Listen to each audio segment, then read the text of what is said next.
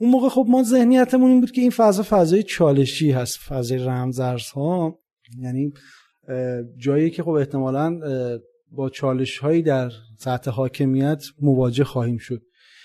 و خب ایده ای که ما داشتیم این بود که بیایم یه جوری حاکمیت رو سهیم بکنیم در این کسب و کار. حالا یا مثلا کسانی که یا بخشایی که به عنوان سرمایه گذار ورود می‌کنن به این کسب و کار بتونن به جنبه رگولاتوریش هم کمک بکنن.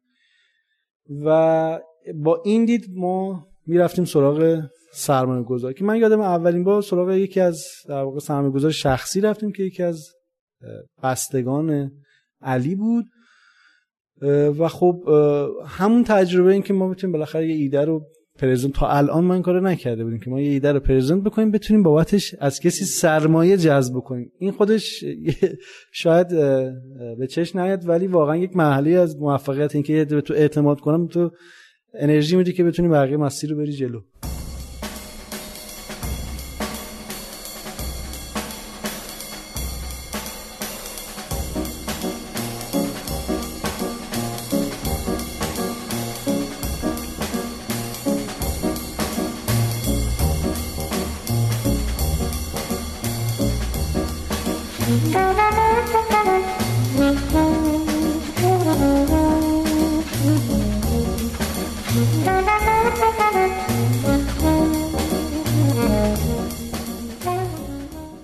سلام به قسمت 53 از فصل 3 پادکست ده صبح پادکستی در حوزه تخصصی مدیریت، کارآفرینی، استارتاپ ها و کسب و کار به زبان فارسی خوش اومدید.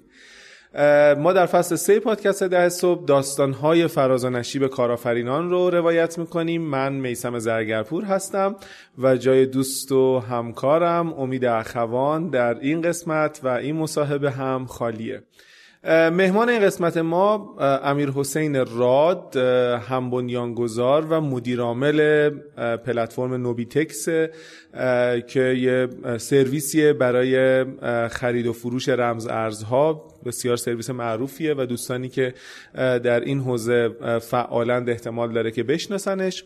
امیر حسین در این قسمت درباره این صحبت کرد که اصولا از کجا شروع کرده. خیلی جالبه که امیر حسین را تا دوره دکترای مهندسی شیمی رو خونده و اصلا تحصیلاتش و تجربیات قبلش تقریبا به طور کامل غیر مرتبط بوده با کاری که الان داره انجام میده و بیزینس موفقی که داره. و یه مدت طولانی هم در حوزه تخصصی خودش داشته کار می‌کرده. البته امیر حسین به همون گفت که علاقه داشته از قدیم به کامپیوتر و برنامه نویسی و حتی قصد داشته که مثلا حالات رویاهای خودش این رو داشته می‌دیده که مثلا اگر مایکروسافتی وجود داره یه موقعی هم یه رادسافت راه اندازی بشه و تشکیل بشه. ولی خب از حدود سال 95 دیگه نوبیتکس براش جدی میشه و شروع میشه. و در این قسمت امیر حسین درباره این صحبت کرد که چطور اولین هم بنیانگذاران رو پیدا کرده چطور در حالی که خودش و کوفاندرهاش افراد غیر فنی حوزه آیتی بودن تونستن یک نفری رو پیدا بکنن که بیاد براشون این وبسایت رو بنویسه این سرویس رو بنویسه و کار رو استارت زدن و بعد چه شکلی بزرگ شدن.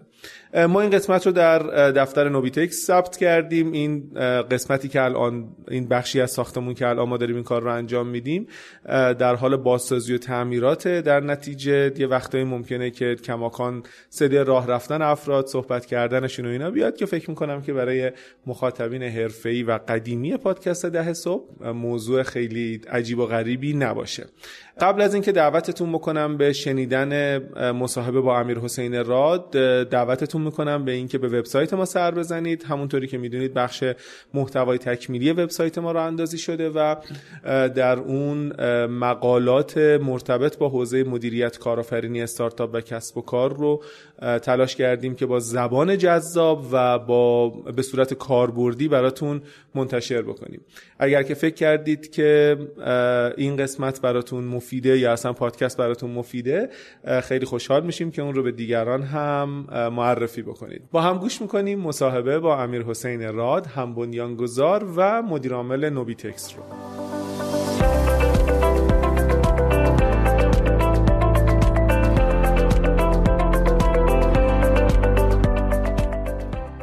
حامی این قسمت از پادکست ده صبح موبو نیوزه. موبو نیوز با هشت سال سابقه و حدود یک میلیون مخاطب بزرگترین رسانه در حوزه موبایله. به پشتوانه این مخاطب هدف و شبکه‌ای که توی این سالها از کسب و کارهای مرتبط بهش ایجاد شده موبو نیوز مرکز نوآوری و توسعه کسب و کار موبایل رو راه انداخته و روی ایده ها و کسب و کارهای نوپای مرتبط سرمایه گذاری می‌کنه.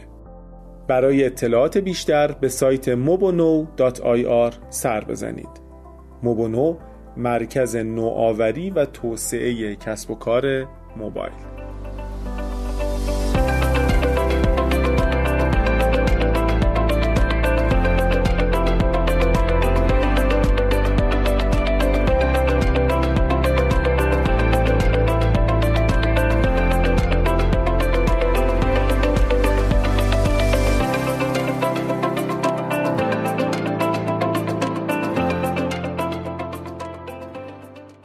جان سلام. خیلی ممنون که دعوت ما رو پذیرفتی و بعد از خلاصه کلی هماهنگی تونستیم با هم دیگه صحبت کنیم. سلام میسم جان. مرسی. منم از شما تشکر می‌کنم که منو به برنامه خوبتون دعوت کردیم خواهش می‌کنم. سلامت باشی. خب امیر یه مقداری از خودت بگو. کی و کجا به دنیا اومدی؟ چی کار کردی؟ چی خوندی؟ و در خانواده ای مثلا چطور به چشم جهان گشوده ارزم خدمتتون که من 24 اسفند 1364 دنیا آمدم در شهر قزوین. خانوادم پدر و مادرم فرهنگی بودن هر دو. ولی پدر بزرگم در واقع حالا تو کار آزاد بود یعنی پدر پدرم و نقش خیلی مهمی داشت تو کل خانواده پدری. کار ایشون هم در واقع حالا کارهای مختلفی کرده بود ولی از در آخرین کاری که داشت کارگاه موزاییک سازی بود. عجب. بله. و ارزم خدمتون که دوران در کودکی من من بچه درس خونی بودم حقیقتش. یعنی تو مدرسه خیلی شر و شور نبودم. و بعد دوره ابتدایی خب توی مدرسه استاد درخشان قبول شدم و دوره راهنمایی دبیرستانم رو در مدرسه سمپاد گذروندم. سمپادی بودی بله. و خب اونجا یه محیطی بود که آدمای واقعا با استعدادی در کنارمون بودن. خیلی جلوتر بودن از سن و سال خودشون. یعنی خیلی از همدوره های من الان شاید مثلا اساتید دانشگاه باشن توی بهترین دانشگاه های آمریکا و حالا یا شرکت های بزرگ کار می‌کنن.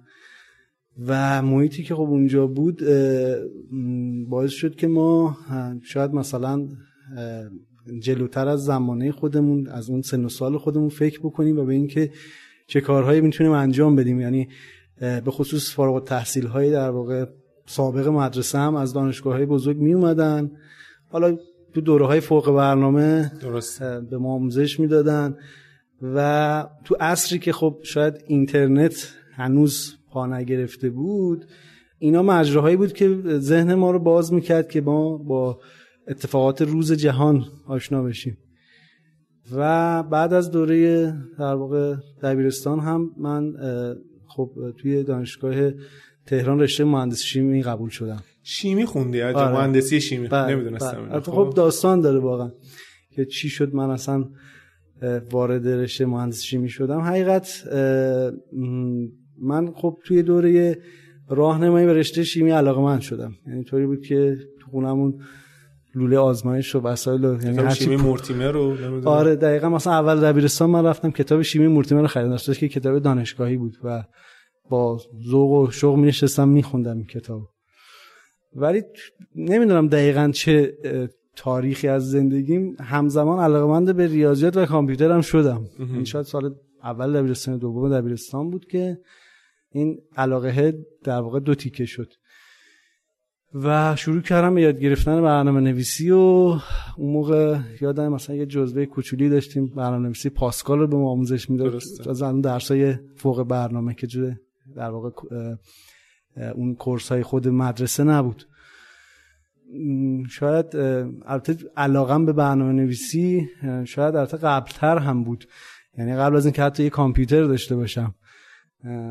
من یادم پسرمه داشتم که این اولین در واقع کامپیوترهای که ما تو زندگیمون دیدیم رو اون داشت اون کامپیوتر قدیمی مثل کومودور و آمیگا البته اون موقع خیلی بیشتر برای بازی استفاده می‌کردن. تا خب برنامه نویسی آره تا برنامه نویسی ولی خب کتاب هایی داشتش که مثلا برنامه نویسی آموزش برنامه نویسی بیسیک و اینجور چیزا که من اون کتاب ها رو دیده بودم و خیلی علاقه شدم به خلاصه کد نویسی و برنامه نویسی و اون موقع یادم هست به هر حال تهیه کامپیوتر برای همه راحت نبود.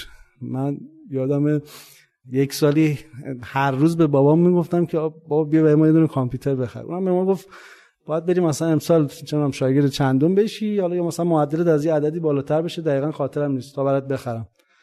ما با ذوق و شوق میشستیم درس میخوندیم تا به این خلاصه آرزومون برسیم.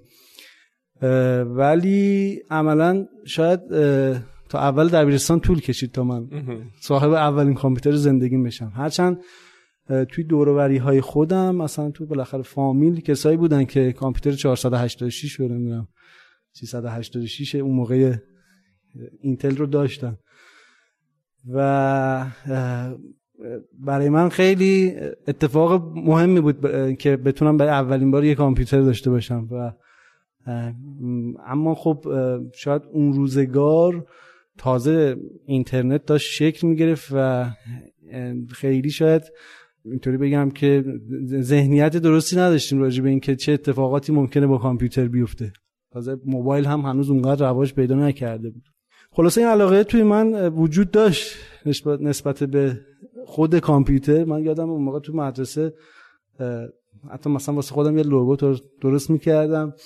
مثل مایکروسافت می‌گفتم لوگو رو میذاشتم راتسافت دوست داشتم یه شرکت نرم افزاری داشته باشم. یعنی بالاخره علاقه مندم بودم روزنامه و مجلات فناوری هم زیاد میخوندم. این علاقه خلاصه در من وجود داشت و سالی که می‌خواستیم انتخاب رشته بکنیم خب رتبه هم یه جوری بود که یا باید مثلا می‌رفتم کامپیوتر توی دانشگاه غیر از تهران یعنی، و یا اینکه یه رشته انتخاب می‌کردم که بتونم توی تهران قبول بشم. من شروع کردم انتخاب رشته کردم. اول مثلا رشته حالا موقع برقم بود برق زدیم و کامپیوترم زدیم و دیگه سومین در واقع رشته که زدیم مهندسی شیمی به دانشگاه تهران بود. و می‌دونستی که مهندسی شیمی چقدر فرق می‌کنه با اصلا نمی‌دونستم. هیچ اصلا اصلا هیچ ذهنیتی نداشتم که رشته مهندسی شیمی چی هست. ربطی به شیمی نداره آره. فقط یه چیز کلیاتی شنیده بودم که حالا مشابهت هایی با رشته مکانیک داره و خب حالا با توجه علاقه هم که من به شیمی داشتیم گفتیم خب اشکال نداره. اگه کامپیوتر نشد حداقل میریم رشته مهندسی شیمی. خلاصه با این در واقع انتخاب ما وارد دانشگاه تهران شدیم بله. من قبل از اینکه پیش بری یه سوال بی ربطی بپرسم چون الان شهریور ما هم هست و البته کنکوریا انتخاب رشتهشون کردن ولی فکر می‌کنم که به هر حال جالب باشه یه تصوری من دارم اونم بله. اینه که شهری که تو تحصیل می‌کنی و بله. حتی دانشگاهی که تحصیل می‌کنی مهمتر از رشته که تحصیل می‌کنی نمی‌دونم این اینو قبول داری یا نه؟ فکر می‌کنی که مثلا رشته خیلی رنگ رابطه تو خودت به حال الان داری توی یه حوزه‌ای که کاملا متفاوته با تحصیلات لیسانست کار می‌کنی. و من می‌دونم تحصیلات بعدیت هم کاملا متفاوت بوده. نظری کامنتی چیزی راجع من تحصیلاتم تا آخر مهندسی شیمی بوده. من فکر می‌کردم پس دکترات چیز باشه که دکترا مهندسی فرآیند یکی از گرایش‌های مهندسی شیمی آها عجب. خب آره. بسیار عالی. آره. خب. ببین من فکر می‌کنم آره یه جوری حرف درسته. یعنی واقعا آدم هایی که کنار آدم قرار می‌گیرن که این به واسطه اون حالا مکانی هستش که یا حالا توش زندگی می‌کنی یا توش درس می‌خونی اینا می‌تونن تاثیر فوق العاده ای رو داشته باشن. سیر اتفاقات متفاوتی رو برات رقم بزنن. من بنابراین من کاملا با این حرفت موافقم. یعنی شاید خود اون رشته دقیقا مهم نباشه. هرچند به حال تخصصی که شما کسب می‌کنی اگر مرتبط تر باشه با فضایی که در آینده می‌خوای توش کار بکنی خب باعث استفاده بهینه از عمر میشه. آره. ولی اینطوری نیستش که مثلا من بگم مثلا فرض کنم من علم مهندسی رو خوندم یا فلان درس ریاضی رو خوندم هیچ جای زندگی به دردم نمی‌خوره. بالاخره دونه دونه اون پروژه‌ای که ما تو دوران تحصیل انجام دادیم کارهای مشترکی که مجبور شدیم انجام بدیم اینا تو ساختن یک مهارت‌هایی تاثیرگذار بوده که الان اون مهارت ها رو ممکنه من نبینمشون. مثلا فرض کنید شما این مهارت ساده در نظر بگیرید که بتونی نامنگاری رسمی بکنی. بله. این چیزی نیستش که شاید جایی به شما مستقیما آموزشش بدن. تا زمانی که شما درگیر کار بشی و در واقع مجبور بشی توی پروژه یه جایی این کارها رو انجام بدی. و یا مثلا فرض کنید مهارت های ساده ای مثل اینکه آقا مثلا من بتونم تایپ ده انگشتی بکنم کاملا درست. یک گزارش بتونم تهیه بکنم. مثلا مهم نیست موضوع اون گزارش چیه ولی بالاخره اینکه شما ذهنت منظم بشه ارگانایز بشه بتونی مقدمه بنویسی یک در واقع محتوای اصلی بادی آماده بکنی و یک نتیجه گیری درستی بکنی جملاتت درست بنویسی. اینا اون چیزایی که بالاخره مشترک هست توی هر در واقع کاری که انجام میدی. ولی به هر حال باید قبول کرد که یه جایی هم خب یه چیزایی رو یاد گرفتیم شاید به دردمون نخوره. نخوره. چه تو دوران دبیرستان و مدرسه چه تو دوران دانشگاه خب ما مفاهیم رو باید گرفتیم و چیزهایی رو وقت گذاشتیم که براشون که در نهایت الان جایی از زندگی به دردمون نمی‌خورم و حد اکثر فایدهش این بود که ما چند تا امتحان رو بتونیم پاس بکنیم. خب من نمی‌دونم چرا فکر می‌کردم که تو دکترای مدیریت آیتی داری و الان آره. خیلی جذاب شد آره. برام و کسی که مسلما تو دکترای مهندسی شیمی خونده آره. قاعدتا در حوزه مهندسی شیمی هم کار کرده بله درست این مقدار پس قصه ای بعدشو بگو بله ارزم خدمتتون که بعد از دوره کارشناسی خب گفتم من بچه درس خونی بودم یعنی تو هر چی وارد الان هم پیداست از ظاهر آره. تمام بچه درس خونم بود. آره یعنی توی هر حوزه‌ای که وارد میشم سعی می‌کنم توش عمیق بشم. حالا نه معنا که برم درس بخونم نمره بگیرم. حالا چون عمیق می‌شدم نتیجه هم داشت برام. تو دوره کارشناسی خب من یادم هست من کنکور ارشد رو دیگه همینجوری به صورت کاملا پارت تایمی نشستم خوندم که فقط از وقتم استفاده کنم بتونم در واقع بلافاصله بعد از کارشناسی بتونم برم دوره ارشد. در کنارش دوستان من بودن که خب اینا ساعت ها می نشستن وقت منظم میذاشتن برای دوره ارشد انواع اقسام تستا و چیزای دیگر هم می‌زدن. در نهایت نتیجه کنکور ارشد برای من خیلی عجیب و غریب بود. یعنی من رتبه سه کنکور ارشد شدم. آره. و اونجا تصمیم گرفتم که به جای اینکه دانشگاه تهران بمونم برم دانشگاه شریف. اونم توی یکی از گرایش های اصلی مهندسی شیمی که خب بازار کارش بهتر بود به عنوان رشته مهندسی فرایند طراحی فرایندها. که عملا کار یک مهندسی شیمی در 99 درصد موارد همین. همین هست. و توی دوره ارشد زمین تخصصی و رشته ایمنی فرایند انتخاب کردم. و همینو ادامه دادم تا دوره دکترا که حوزه در واقع فعالیتش هم شناسایی مخاطرات صنایع و نگاه به صنایع باشه هدف شناسایی ریسک های اونها هست. یعنی یه مدار از اون فضایی حالا مهندس شیمی خالص فاصله می‌گرفت. و از همون انتهای دوران ارشد هم وارد در واقع کار تخصصی این رشته شدم. یکی از اساتیدمون شرکت مشاوره داشت. ما اونجا مشغول به کار شدیم. تقریبا یه چیز اولوش یک سال یک سال نیمی اونجا مشغول به کار بودم.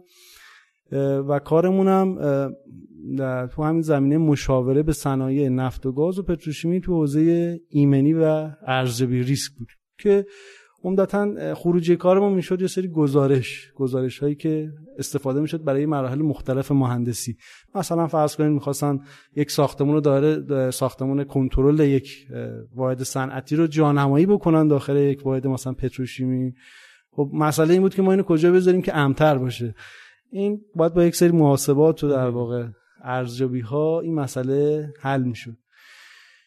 و بعد از اون دوره یک سال و نیمه هم دیگه وارد فضای تقریبا freelance ی شدم تو حوزه مشاوره. هم مشاوره هم آموزش. توی هم یک مرکزی داخل دانشگاه بود که باز زیر نظر همون استاد دوره دکترام بود.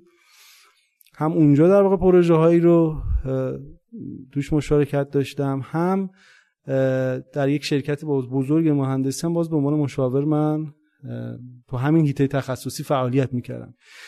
که کار توی این در واقع فضا عملا تجربه منو برای حضور در پروژه های بزرگ و شرکت های بزرگ این که شما بالاخره کار رو چجوری پیش ببری توی جلسه دوازده نفره بتونی چطوری در واقع یک نظر رو بتونی به صورت منطقی مطرح کنی و دیگران رو قانع بکنی. اینا رو توی من تقویت کرد و اینکه خودم بتونم یک کار رو صفر تا رو در واقع جمع بکنم با دو نفر دیگه بتونم تیم تشکیل بدی مدیریت تعامل بکنم.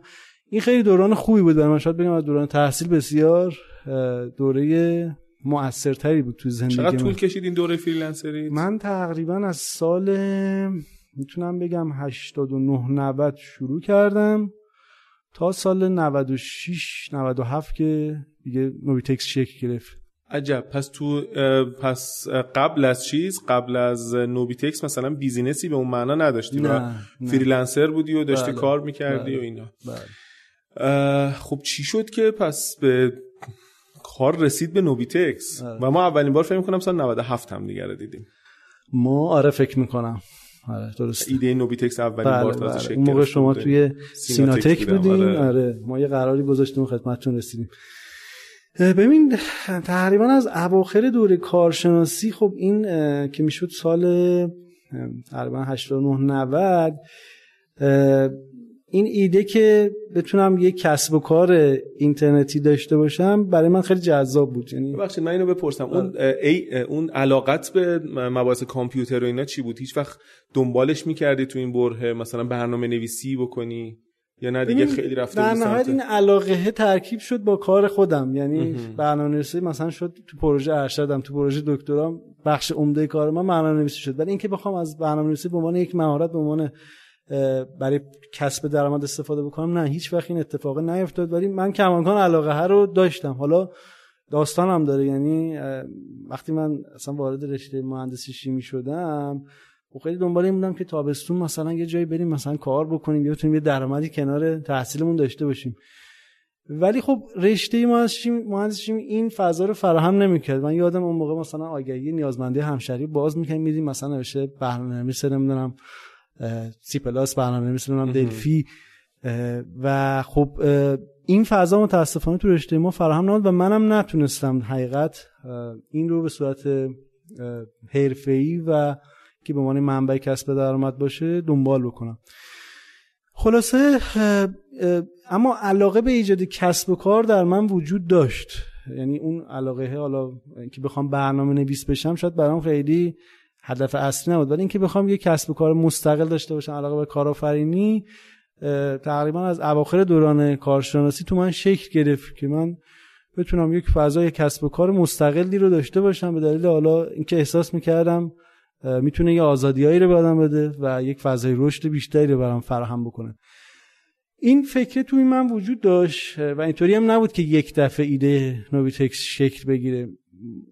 اینجوری بود که ایده مختلف میومد تو ذهنمون و میشستیم با جمع هایی که دور برمون بودن که عمدتا هم دوستان دوران تحصیلمون بودن یا حالا کسانی که همکارمون بودن مطرح می‌کنیم ایده. مثلا من خاطرم هست اواخر دوره کارشناسی ما یه ایده داشتیم که بیایم یک سایتی بزنیم برای فروش مثلا فرض بفرمایید اقلام برای ارسال هدیه یا فروش در واقع چیزایی که حالت کادویی و هدیه دارن نشستیم کلی حرف می‌زنیم فکر می‌کردیم ولی اصلا هیچ ایده ای نداشتیم که باید کسب و کار از کجا شروع بشه. یعنی توی ایده پردازی خیلی خوب بودیم.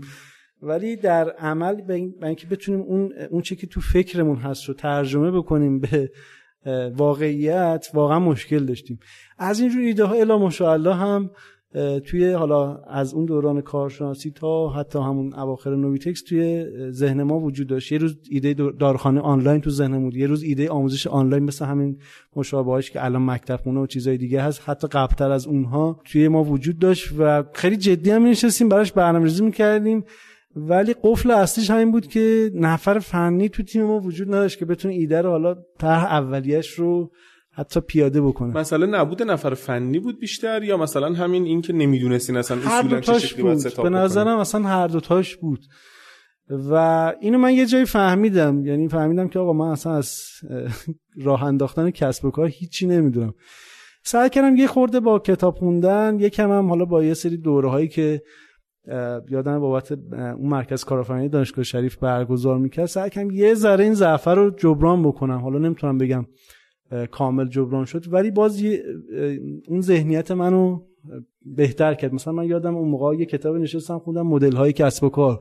که تازه من اونجا فهمیدم مثلا آقا باید وقتی می‌خوای به کسب و کار فکر کنی باید ببینی چه جوری از کجا باید پول در بیاری چطوری تبلیغات بکنی. مثلا قبل از اینکه اصلا بری سراغ راه اندازی کسب و کار باید اون بوب کسب و کار رو برای خودت طراحی بکنی.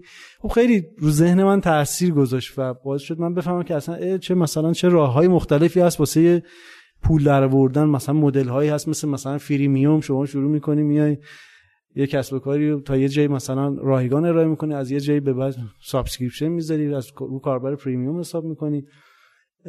و این باعث شد که من تازه کمی دوزاریم بیفته که اصلا دنیا دست, آره دنیا دست کیه. من همینجا اینو یه توضیحی بدم به یه مقداری به مخاطبین یه ذره جوونترمون که ممکن این حرف به نظرشون عجیب بیاد.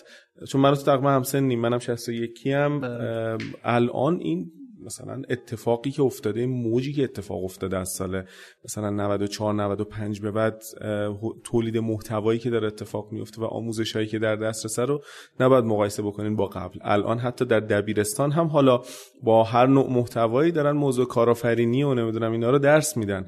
ولی مطلقا توی دانشگاه های ما لاقل زمانی که ماها بودیم اصلا خبری از این چیزا نبود و ما تازه بعد از اینکه اومدیم بیرون تازه فهمیدیم که یه فضایی وجود داره. به قول رضای باقری عزیز می‌گفت که اصلا بحث کارآفرینی نبود. مثلا حتی اصطلاحی که به کار می‌بردیم بود که بریم شرکت بزنیم. آره. آره دقیقاً. یه همچین چیزی. هیچ وقت به فکر مهاجرت نیافتاده بودی تو اون برهه چون به شریف هم درس خونده بودی چرا؟ اتفاقا در در واقع پایان دوره ارشد زمانی بود که این کار خیلی باب بود. آره یعنی همه هم دوره ما تقریبا تلاش می‌کردن که یه دانشگاهی بتونن در خارج از ایران پذیرش بگیرن. و منم تقریبا تمام دوستای نزدیکم دنبال همین مسیر بودم. خب, خب ما هم طبیعتا افتادیم توی همین مسیر. بالاخره دوران جوانی هست و سرخوردگی هایی که حالا ممکنه در اون دوران از شرایط حالا اقتصادی و در واقع حالا و کسب و کار تو مملکت وجود داشته باشه هر کسی تو هر یه برهه‌ای از زندگی ممکنه به این فکر بیفته. ولی اون چیزی که برای من سخت بود این بود که من نمی‌تونستم قبول بکنم که برم و روی فضای آکادمیک متمرکز بشم. این کار واسه من خیلی سخت می‌کرد. یعنی درست من حتی, حتی اقدامم کردم برای حالا اصطلاح apply کردم apply دیگه. برای پذیرش. منتها خیلی جدی نبود. یعنی مثلا خب بقیه می‌رفتن دانشگاه ها رو غربال می‌کردن. 50 تا دانشگاه مختلف و استاد مختلف آره برو نمی‌دونم recommendation بگیر و بفرست. ولی مثلا من در حد این بود که یه try ی کرده باشم. مثلا رفتم آزمون زبان رو دادم و حد فکر کنم مثلا 4 5 تا دانشگاه کلا apply کردم و چون خودم هم نمی‌دونستم می‌خوام چیکار بکنم خوشبختانه همشون reject شد. آره. و حالا باز در واقع بعدش هم موقعیت هایی پیش اومد برام. حالا چه کاری چه در واقع باز همون تحصیلی که اصلا خیلی هم جدی بود. حالا هم توی هم دوره دکترام هم باز دوباره این پنجرش باز شد. یعنی حالا مثلا دوستانی داشتم که توی دانشگاه کانادا تحصیل می‌کردن. یکی از اساتیدشون مثلا این فرصت رو برای هم کرده بود که من بتونم برم. یعنی کلا. ولی خب باز هم من خیلی علاقه نداشتم توی یک فضای تخصصی که اصلا در واقع برای من مطلوب نبود کار بکنم. مثلا فرض کنید فرصت هایی که پیش میومد تو حوزه فوق العاده تخصصی مثلا کنترل فرآیندها بود که یعنی نمی‌تونستم تصور کنم بعد از این رشته من می‌خوام چیکار بکنم. عمر تو مثلا آره، بذاری سر. آره. دوست داشتم مثلا یه خورده روی موضوعاتی فکر بکنم و کار بکنم که برام جذابتر بود مثلا از اقتصاد و حالا کاربرد در واقع حالا ریاضیات تو پیش بینی مثلا مدل چه می‌دونم بازارهای مالی و اینجور چیزا که برای من عملا پنجرهش باز نبود با برای اپلای کردم و به همین خاطر من دیگه خیلی جدی دنبال نکردم این موضوع مهاجرت رو و بعد از اینکه دیگه دوره دکترا قبول شدم و ازدواج کردم سرم انداختم صرافتش افتاد آره از صرافتش افتادم. دیگه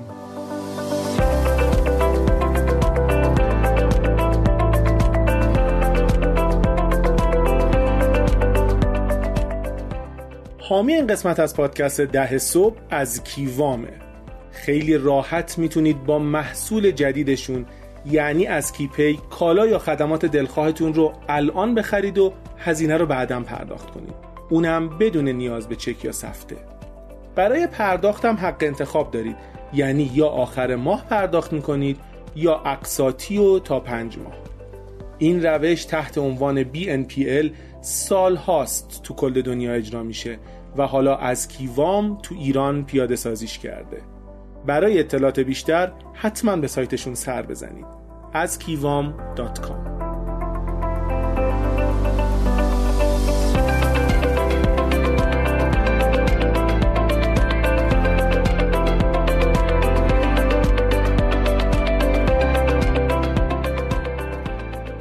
خب رسیدیم به حدود سال 95 و اینا که ایده نوبیتکس به ذهنت رسید یا نه؟ مثلا ایده های دیگه ای هم بود که تلاش بکنی. از نه از اون ایده هایی که فقط حرفشو می‌زدین بله. ایده ای که عملیاتیش بله. شروع بخوای بکنی. بله. سال 95 تقریبا اواخر 95 بود که ما از طریق یکی از دوستانمون با این فضا بیشتر آشنا شدیم. من خب شاید هیستوری که از بیت کوین توی ذهنم بود برمیگشت به سال 2012 2013 که یه چیزی فقط در موردش خونده بودم و اسمش رو شنیده بودم و, و فکر می‌کردم یک جایگزینی می‌تونه باشه برای حالا سیستم های پرداختی مثل ویزا کارد و چیزهای دیگه که اون موقع یک معضلی بود برای کسانی که می‌خواستن پرداخت خارجی انجام بدن. یعنی شما هم پرداخت های معمولی برای هزینه های اپلای کردن می‌خواستی انجام بدی؟ بله. با این مشکل مواجه بودی. و اون موقع ما شنیدیم خب یک ارزی وجود داره که قرار ارز جهانی باشه و این پرداخت رو تحصیل بکنه. این ایدهش برام خیلی جذاب بود. ولی خب تقریبا تا سال 95 از پن... چی میگن اون زاویه دید من خارج بود. من دیگه خیلی دنبالش نمی‌کردم. تا اینکه یکی از دوستانمون که از دوستان بسیار صمیمیم هست ما رو دوباره مجدد قلقلکمون داد که وارد این فضا بشیم. از اواخر 95 ما شروع کردیم اول به امتحان کردن با همون دوست آره با همون دوستمون با همون تیم که امتحان کردن این فضا که ببینیم اصلا در واقع چی هست و چطوری میشه اصلا کسب درآمد کرد. اون موقع اصلا به این فکر نمی‌کردیم که حالا یک چیزی شبیه به اون رو داخل ایران راه بندازم. یک بازار مبادله رمز ارزها بود که مثلا از 2011 سابقه فعالیت داشت. و بدون احراز هویت و هر چیزی ما هم تونستیم وارد اون بازاره بشیم و بتونیم خرید و فروش بکنیم. اون رمزارز رو با پایه دلار. فقط کافی بود از یه طریقی می‌تونستیم حساب اون رو داخل اون پلتفرم شارژ بکنیم. یادت بیت کوین چند بود اون روزا؟ من فکر کنم هزار دلار بود هزار دلار. آره آره. گرون بوده به نسبت یعنی. آره آره. تقریبا من اون موقع که دنبال کردم هزار دلار بود که بعد با یه فاصله خیلی کوتاهی رفت تازه روی دو هزار دلار یعنی دو برابر شد توی شاید سه چهار ماه. و از همون ابتدای 96 دیگه فکر می‌کنم سیکل قبلی بیت کوین بود که دیگه شروع کرد از 2000 رو شروع کرد رفت بالا تا اواخر 96 فکر می‌کنم سقف 19 هزار دلار رو زد. من میگم ابتدا سعی کردم ایده رو فقط امتحان کنم خودم سرمایه گذاری کنم ببینم اصلا چیز اون موقع شاید اصلا میگم موضوع موضوعی نبود که من یه کسب و کاری تو این حوزه را بندازم. ولی یه جایی یه پینی احساس کردم. دیدم من تا بخوام مثلا ریال رو تبدیل بکنم به رمز ارز رو ببرم تو این بازار از نوساناتش استفاده بکنم هم مسیره خیلی سخته. طولانیه چون عملا جایی وجود نداشتش که بگم من مستقیم می‌تونم این کاره رو راحت انجام بدم. مثلا توی گروه های تلگرامی و صورت شخصی این تبدیل رو انجام می‌شد. و از طرف دیگه هم هزینه های در واقع این تبادله زیاد بودیم ببخشید یعنی صرافی نبود؟ آدما همینجوری دستی می اومدن میفروختن هنوز به اون معنا شک نگفته یه صرافی هایی وجود داشت ولی هم قیمتاشون بالاتر بود بالا بود در واقع. و همین که از اون طرف شاید خیلی چبان روزی نبودن حداقل اینو می‌تونم بگم. یعنی شما باید سفارش رو میذاشتی اون حالا مثلا سفارش تو برات خرید تو انجام می‌داد و بعد شما فاکتورش رو پرداخت می‌کردی و تا برسه دستت مثلا یک ساعتی شاید زمان می‌برد یا حتی بیشتر. پس مسیر راحتی اولا وجود نداشت برای ورود به بازار و از اون طرف هم در واقع هزینه های تبدیل بالا بود. چه وقتی که شما می‌خواستی پولتو وارد بکنی؟ بری معامله بکنی. چه وقتی که برعکس می‌خواستی پولتو نقد بکنی؟ یعنی عملا شاید این وسط مثلا 7 ده درصد شما به ضررت می‌شد و کل این بازار مگه می‌خواست چقدر به شما نوسان بده که بتونی از این پس این هزینه هاش بر بیای؟ امیر کار مشاورت داشتی انجام بله، تو این بله این کار مشاوره رو داشتم. بله، من ازدواجم کرده بودم. بعد دیگه بالاخره خرج زندگی رو در می آوردم همینطور. آره. ولی وقتی اون پلتفرم خارجی رو من دیدم که از 2011 با یه دیزاین خیلی ساده شروع کرده بود و تقریبا خوبم مشتری گرفته بود و از اون طرف حجم معامله خوبی هم توش داشت انجام می‌شد. و به این فکر افتادم گفتم خب چرا مشابه این نبایستی در داخل ایران وجود داشته باشه؟ که این شد پایه شکلی اون کسب کاره. اونجا یه جرقه تو ذهن من ایجاد شد که من گفتم این دیگه همون ایده هست که من با بچسبم بهش. یعنی وقتش الانه. و ایده رو خب با یکی دیگر دوستان صمیمون مطرح کردیم. آقای علی آقامیر که کوفاندر نویتکس هستن و تقریبا از دوره کارشناسی با من همکلاس بوده دیگه آره. از ابتدای دوره کارشناسی تقریبا با هم همکلاس بودیم و رفاقت ما هم به اون موقع برمیگرده. که با ایشون مطرح کردم و دوست داشتم با هم دیگه یک کاری رو شروع بکنیم. و ایشون هم استقبال کرد. علی چی کار می‌کرد اون موقع؟ علی هم اون موقع در حال تحصیل بود. یعنی شما دوره دکترا بود. تو هم رشته خودت. بله. اون تو رشته در واقع تخصصش کنترل فرآیندها بود که رشته سخته غلظت ریاضیاتش بیشتر بود. آره. و اونم اصلا فضای کارش هیچ ربطی به اون مهندس شیمی که تو ذهن ما بود نداشت. یعنی مثلا آخرش پایان نامه دکتراش تو فضای پردازش تصویر رو نمی‌دونم تشخیص مثلا ساختارهای رگای چشم و اینطور چیزا دو تا مهندس شیمی کنار هم قرار گرفتم و تصمیم گرفتم بیان صرافی رو اندازه کنن. آره. صرافی کریپتو. آره خیلی هم جالبه. فکر می‌کنم دقیق خاطرم نیست. اینا میگم یه سری تصاویر مبهمه که تو ذهنمه. ممکنه بخشم اشتباه باشه. ولی فکر می‌کنم اون ایام اواخر 95 من علی با هم دیگه می‌رفتیم کتابخونه ملی بشین پایان رو بنویسیم. و تو همون گفت گفتگوهایی که اونجا شکل می‌گرفت این ایده رو هم مطرح کردیم. و آره این فرقش با ایده های دیگه این بود که من احساس کردم این کاریه که وقتشه و فرصتش هست تو ایران و اون علاقه هم وجود داشت که من دنبالش بکنم. شاید ایده های قبلی هم ایده های بدی نبودم ولی صد درصد نمی‌تونستم بگم بهشون علاقه من بودم. این جرقه به حال در ذهن ما شکل گرفت و مسئله بعدی شد اینکه حالا خب بعدش چی؟ حالا چطوری این ایده رو پیادش بکنیم؟ خب این خیلی جالبه همین حسین چون خیلی از مخاطبین ما احتمالا تو شرایطی بودن که مثلا تو علی بودین. آره. دو تا آدمی که مثلا توی حوزه دیگه ای و می‌خوان توی یک حوزه دیگه یک کسب و کار رو اندازی بکنن. به خاطر همین خیلی من خوشحال میشم که بتونیم مقدار با جزئیات بیشتری راجع به چالش ها دغدغه ها و نحوه حل کردنشون بگیم. اونجا که حافظم یاری بکنه و درست رو یادش سعی می‌کنم بگم. آره. واقعا وقتی ایده اون موقع به ذهنمون رسید میگم چون آموزش درستی نیده بودیم همیشه ذهنیتمون که خب الان مثلا من می‌خوام این کار رو بنازم باید برم یه شرکت مثلا ثبت بکنم بعد برم یه دفتر بگیرم تازه شروع کنم باری آره. آره.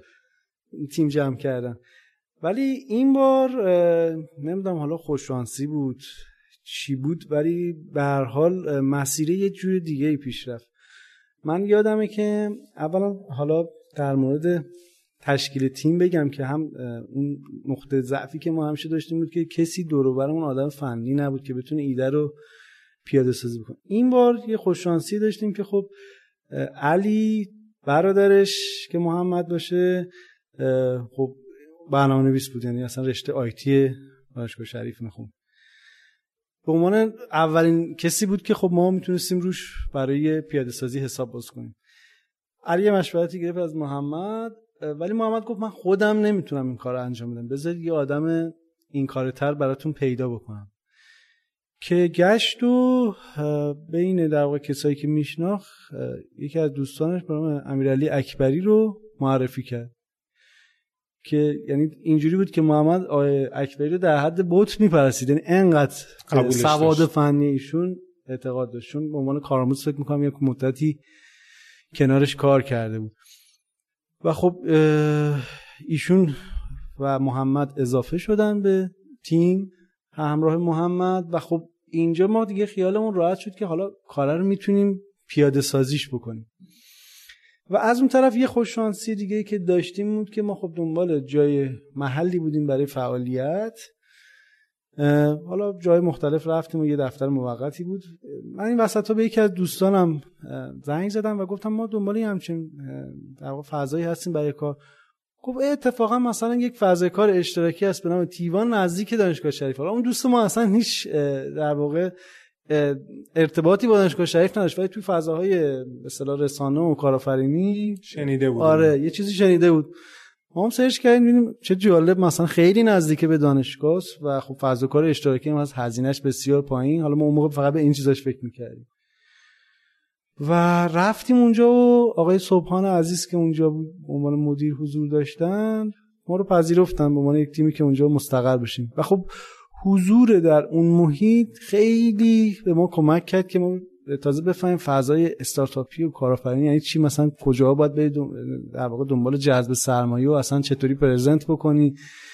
این خیلی اتفاق مثبتی بود. به نظرم با اون اتفاقاتی قبلا میافتاد متفاوت بود و باعث شد مسیر ما مسیر بهتری بشه برای شکل دهی به ایدم ما اونجا ذهنمون در واقع به این سمت رفت که خب حالا ما باید اول یک نسخه اولیه از محصولمون آماده بکنیم. خب ایده داریم. الان تیمش هم شکل گرفته پس باید بیام یه نسخه اولیه آماده بکنیم. و خیلی هم تلاش داشتیم که اولین باشیم چون حس می‌کردیم خب بالاخره خیلی هم ممکنه وارد این فضا بشن. این برای ما یک هدف مهم بود که تمام فورسم رو بذاریم که اولین محصولی باشیم که تو این حوزه ارائه میشه. و خب این فورس گذاشتن ما واقعا کمک کرد. اگه ما می‌خواستیم مثلا یک سال صبر بکنیم تا حالا محصول رو دیولپ بکنیم شاید اون در واقع مخاطبی رو که الان داریم نداشتیم. و اون رشدی که باید می‌کردیم رو نمی‌کردیم. راجع business model تون با کسی مشورت کردین اون موقع؟ یا مثلا ممکن بود به ترس این که کس دیگه این ایده رو مثلا بگیره بخواد بیاد اجرا بکنه؟ میگم بهتون. آره حتما. business model رو نه واقعیتش با کسی مشورت نکردیم. ولی تقریبا من نشستم چون business model خیلی ساده بود تو فضای پلتفرم مبادلات رمز ارز. خب از commission در واقع اون معاملات شما کسب درآمد می‌کنید. و با توجه به اینکه ما یه سابقه ای هم تو سرمایه گذاری تو بورس و کار با کارگزاری ها اینها داشتیم کاملا این business model رو درکش می‌کردیم. و حالا بعدا یه نکته هم در مورد بورس بهتون میگم که یکی انگیزه هایی شد که باعث شد ما اصلا بریم تو فضای رمز ارز. و عرضم خدمتتون که بنابراین business model رو تا حدودی میشناختیم.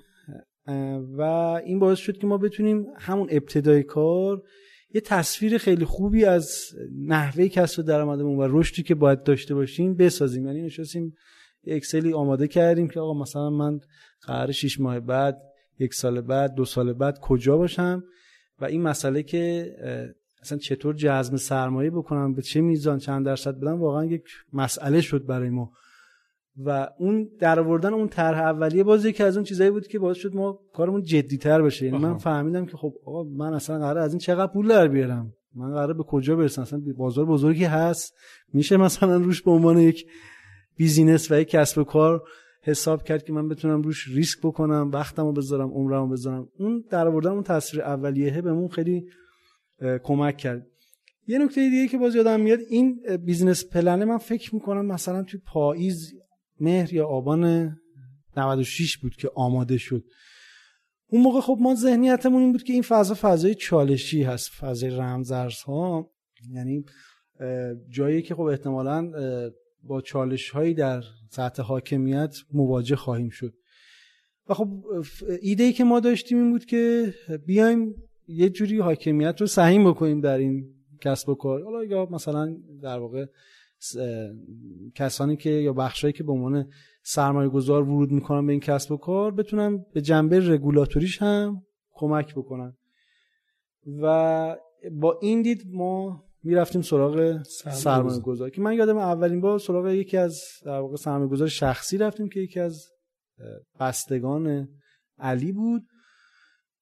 و خب همون تجربه این که ما بتونیم بالاخره یه ایده رو پرزنت. تا الان ما این کارو نکرده بودیم که ما یه ایده رو پرزنت بکنیم بتونیم بابتش از کسی سرمایه جذب بکنیم. این خودش شاید به چش نیاد ولی واقعا یک مرحله از موفقیت اینکه یه به تو اعتماد کنم تو انرژی میدی که بتونی بقیه مسیر رو بری جلو.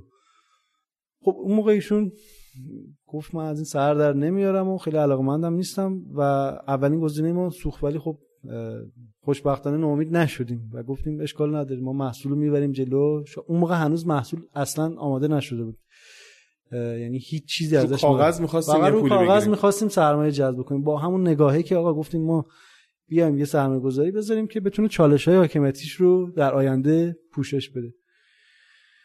و خب این در واقع باعث شد که ما ادامه بدیم مسیر رو و حضور تو همون محیط فضای کار اشتراکی هم باعث شد که ما اصلا با سرمایه گذارهای مختلف بتونیم ارتباط بگیریم. با کسایی که اصلا توی این اکوسیستم هستن و میان روی ایده های استارتاپی سرمایه گذاری می‌کنن. و از اون طرف خب معمولا تو اینجور فضاها یه روز دمو دی هم دارن درسته. که کمک می‌کنن که اون استارتاپ ها بیان ایدهش رو پرزنت بکنن و با سرمایه گذارهای بیشتری ارتباط بگیرن. من خاطرم اساسا یه ایونتی هم برای این خصوص طراحی شده بود و ما شاید هفته ها وقت گذاشتیم. خود بنده خدا آقای صبحان میومد با دونه دونه تیم ها وقت میذاشت و رو پرزنت ها کار می‌کرد که آقا مثلا پرزنت تو چطور باشه که جذاب باشه یک استوری رو تعریف بکنی که تا قبل از اون ما فضای ذهنیمون از present همون پاورپوینت های توی مثلا دوره دانشگاه در همه present های خسته کننده در واقع خودمون اساتید بود. هیچ نگاهی نداشتیم که چطور می شود present رو جذابتر کرد که بشود دیگران رو برای سرمایه‌گذاری در موضوع قانع کرد؟ اینا تجربیاتی بود که واقعا توی ادامه مسیر به ما خیلی کمک کرد. و خب بعد از اون شکست اولیه در جذب سرمایه ما تلاش کردیم از ارتباطاتی که اونجا بود استفاده بکنیم و خاطرم هستش که اون موقع شما توی سیناتک بودیم اما ما سیناتک هم ارتباط گرفتیم. طرحمون رو فرستادیم گفتیم که خب یک همچین ایده ای رو ما داریم و دوست داریم سرمایه جذب کنیم و خب اون موقع خوبیش این بود که دیگه محصول ما تقریبا تو اسفند لانچ شده بود.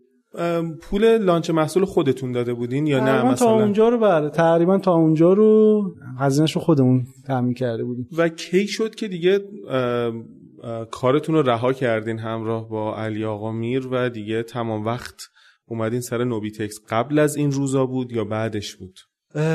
من تقریبا توی علی که اون, اون ایام کار اصلی که داشتیم بود که باید پایانامش رو جمع می‌کرد. آره. و فکر می‌کنم یک سال بعدش علی تقریبا دیگه فول فوکس شد روی این موضوع.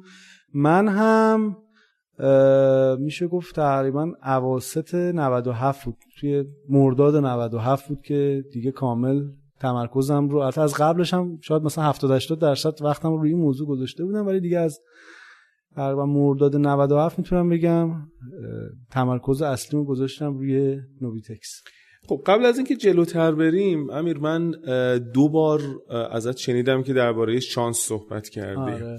اینکه شانس آوردم که مثلا با آقای صبحان روبرو شدم. شانس آوردیم که مثلا علی برادرش مثلا کامپیوتر می‌خوند و اینا. آره. کلا چقدر نقش شانس و بخت و اقبال. حالا مثلا این وقتی پیش میاد به شانس میگی که مثلا اینکه من در زمان مناسب داشتم کار مناسب انجام می‌دادم. یا در زمان مناسب با آدم مناسب برخورد کردم. حالا با اون تعبیری که از شانس داری نقش شانس توی موفقیت کسب و کار رو چقدر جدی می‌بینی؟ و اگر که این شانس ها رو نمی آوردی یا این همزمانی یا اتفاق نمی افتاد فکر می‌کنی که سرنوشت نوبیتکس چی بود؟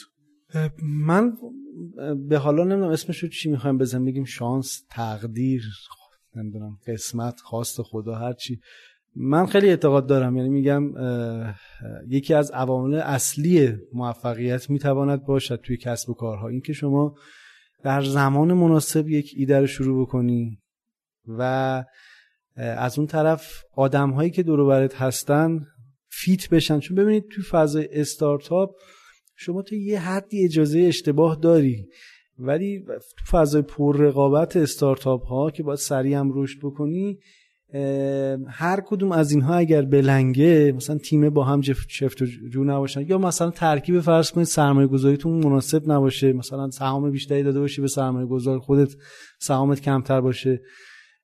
به دلایل مختلف ها. یعنی میگم اینا شانس هم توش موثره ولی خب بله تصمیم های خود اشتباه خودمون هم می‌تواند باشه ولی یه جاهایی واقعا میگم اینکه آدم کدوم آدم ها کنار هم بشینن ببینید شما بالاخره تجربه کامل که نداری اون خرد کامل رو نداری که بتونی دونه دونه آدم های دور تو به درستی انتخاب بکنی. پس یه جایی واقعا به نظر من اون شانس تو هستش که باعث میشه تیم خوبی کنار هم شکل بگیره. ولی تنها عامل موفقیت قطعا نیست. شانس موثر هست توی خود در واقع انتخاب ایده بالاخره اینکه تو یه جایی بالاخره ایده باید بیاد تو ذهن تو دیگه. درست. این خوششانسی دیگه. خب مثلا اگر اون دوست من اون روز نمیومد راجع به این ایده با من صحبت نمی‌کرد من یک سال بعد با من صحبت می‌کرد من همین الان داشتم مثلا توی یکی از شرکت های موثر شاد داشتم کار دیگه رو انجام می‌دادم. پس به نظر من واقعا شانسه یکی از عوامل موفقیت هر کسب و کاری می‌تواند باشد. اما عوامل مهمتری هم وجود داره که این شرط لا... کافیش نیست در واقع چیا مثلا چه عوامل دیگه هست؟ به نظر من یکی تمرکز روی کار هست. اینکه شما یه جایی باید درست تشخیص بدید که تمرکز رو بذاری رو چه موضوعی که پیشرفت بکنی. اگر این تمرکز رو نداشته باشی حالا چه مثلا پاره وقت وقت بذاری روی اون کار؟ این یه جور در واقع عدم تمرکز هست. چه اینکه مثلا موضوع رو درست تشخیص ندی اولویت های کسب و کار رو درست تشخیص ندی که تمرکز و انرژی رو بذاری رو اون این عواملی است که باعث می شود نتونی اون رشدی که باید رو به عمل بیاری. پس یکی بحث تمرکز و موضوع بعدی هم بحث اینه که ممارست داشته باشی و پای کار وایستی. پشت کار و استمرار آره، آره. پای کار باید وایستاد. یعنی شما اگر اگر تو هر کدوم از این مراحل نگاه بکنید اگر ما رها کردیم کار رو اتفاقات بسیاری واسه هر کس به کار میفته از دعواهای بین شرکا شما بگیرید هست. تا اتفاقاتی که تو سطح حاکمیت میفته برای شما ممکنه مسائلی ایجاد بکنن.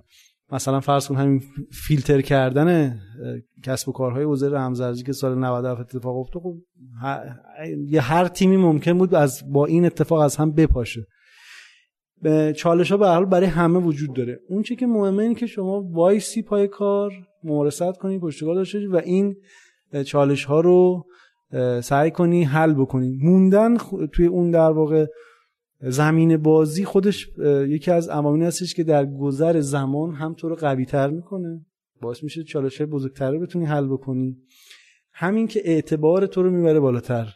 یعنی بالاخره تو توی یک مارکتی نماد در واقع مقاومت شناخته میشی دیگه و می‌تونی توی گذر زمان برای خودت اعتباری رو خلق بکنی. بسیار عالی. من در همین رابطه یه سوال نمی‌دونم سوال سهل و ممتنه چون فکر می‌کنم احتمالا جواب کلیشه ای دادم بهش مقدار راحته ولی جواب متفاوتش سخته. تو گفتی خانواده فرهنگی اومدی آره. منم به عنوان کسی که تقریبا تمام اعضای خانوادم فرهنگیان می‌دونم که سطح اقتصادی خانواده فرهنگی چه شکلیه. و احتمالا حدس می‌زنم که احتمالا مثلا پشتوانه مالی عجیب غریبی نداشتی.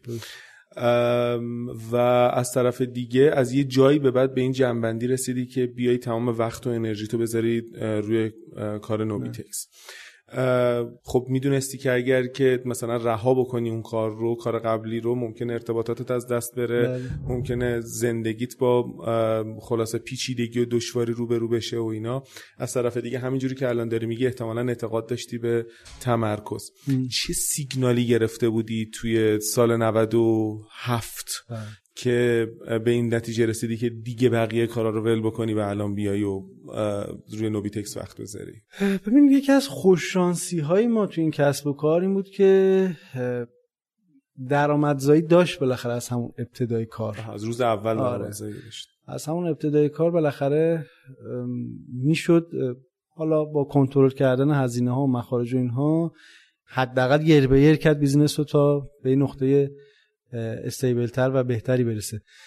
پس این به نظرم یکی از زمانی بود که باعث می‌شد آدم بتونه ریسک بکنه. از یه طرف دیگه من با خودم نشستم فکر کردم. گفتم من می‌تونم حداقل یک سال از اندوخته خودم آها. در واقع استفاده بکنم. بالاخره خب من 6 7 سال تا قبل از این کار کرده بودم و پس اندازی داشتم پس اندازی داشتم.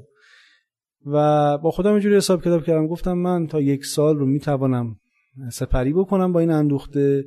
تهش اینه که آقا بعد یک سال میگم کار نشد دیگه شکست خوردیم. برمیگردم تو همون فضای کسب کاری که قبلا داشتیم درسته حالا شبکه به قول شما ممکنه کم رنگ بشه ولی از دست نمیره. حالا ما تخصص داشتیم تو اون حوزه شناخته شده بودیم برای خودمون. می‌شد دوباره خلاصه برگشت تو همون فضا کار کرد. بنابراین من خیلی محافظه کارانه برای خودم ریسک کردم. اینطوری نبودش که بیام دلو به دریا یهو بپری تو آره یهو بپرم تو قول شما. گفتم آقا تاش یک سال از زندگیمه و حالا یه سری از فرصت ها که از دست میره. من حالا خاطرم از یه چیزی بهتون بگم شما حرفتون یادتون نره. خب من اون موقع تازم حالا ازدواج کرده بودم و به حال کسی که میره مدرک دکترا می‌گیره همه توقعشون اینه که خب بره استاد دانشگاه بشه.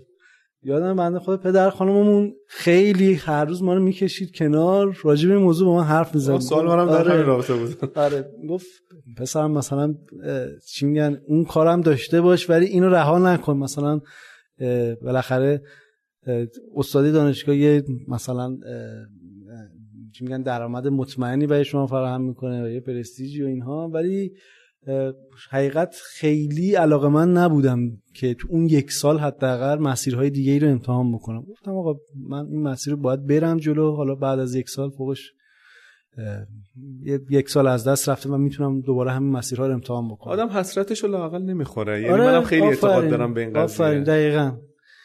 باید اون زمانی که فرصتش هست به نظرم تجربهش بکنی و پیه اینو به تنت بمانی که حالا ممکنه شکستم بخوری ولی اقلا ارزشمندترینش چیزی که اتفاقا نکته قشنگی رو اشاره کردی.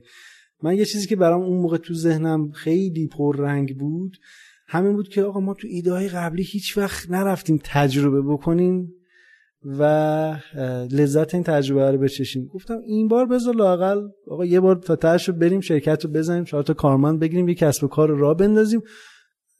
حداقلش این که من تجربه یک بار کارآفرینی رو داشتم حالا برای بعدی حداقل آماده ترم این برای من اتفاقا اون موقع خیلی پررنگ بود تو ذهنم البته با توجه به اینکه فریلنسر بودی یه مقداری پذیرشش از طرف آره. اطرافیانم راحت تر بوده آره. که یه نفر لزومی نداره صبح به صبح بره سر کار و آره. کارت بزنه و بیمش آره. نگران باشه کجا رد میشه دقیقاً توی این تیکه های آخر قسمت اول مصاحبه من دوست دارم یه مقداری از افرادی که مؤثر بودن توی رشد نوبیتکس روزهای اول برام بگی. اسم محمد رضا صبحان آوردی که فکر می‌کنم که خیلی از استارتاپ های معروف ما واقعا بهش مدیونن و خیلی زحمت کشیده.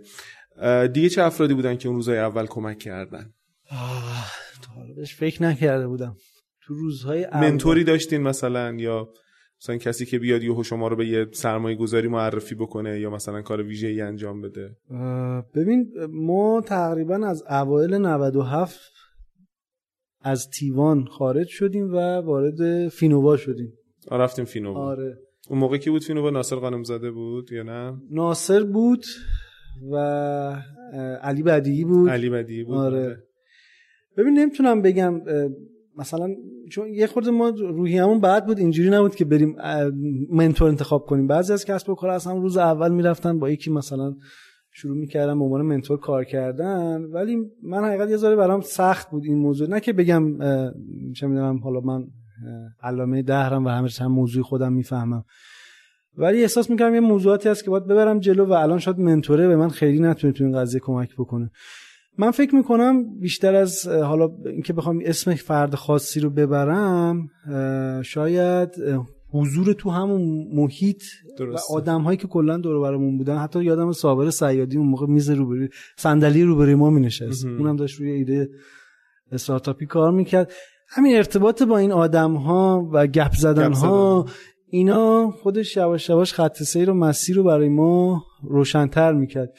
و حتی یه دوره مثلا من با علی بعدی نشستم صحبت کردم برای جذب سرمایه از ارتباط فردا و فینوتک که همون در واقع صحبت ها و همون جلو رفتن اون مسیرها به نظرم برای ما خیلی کمک کننده بود. من نمی‌تونم اسم شخص خاصی رو برم ولی در اواخر در واقع 97 می‌تونم بگم مهدی عبادی یه کار خیلی بزرگی کرد برامون. مهدی عبادی ونداش آره.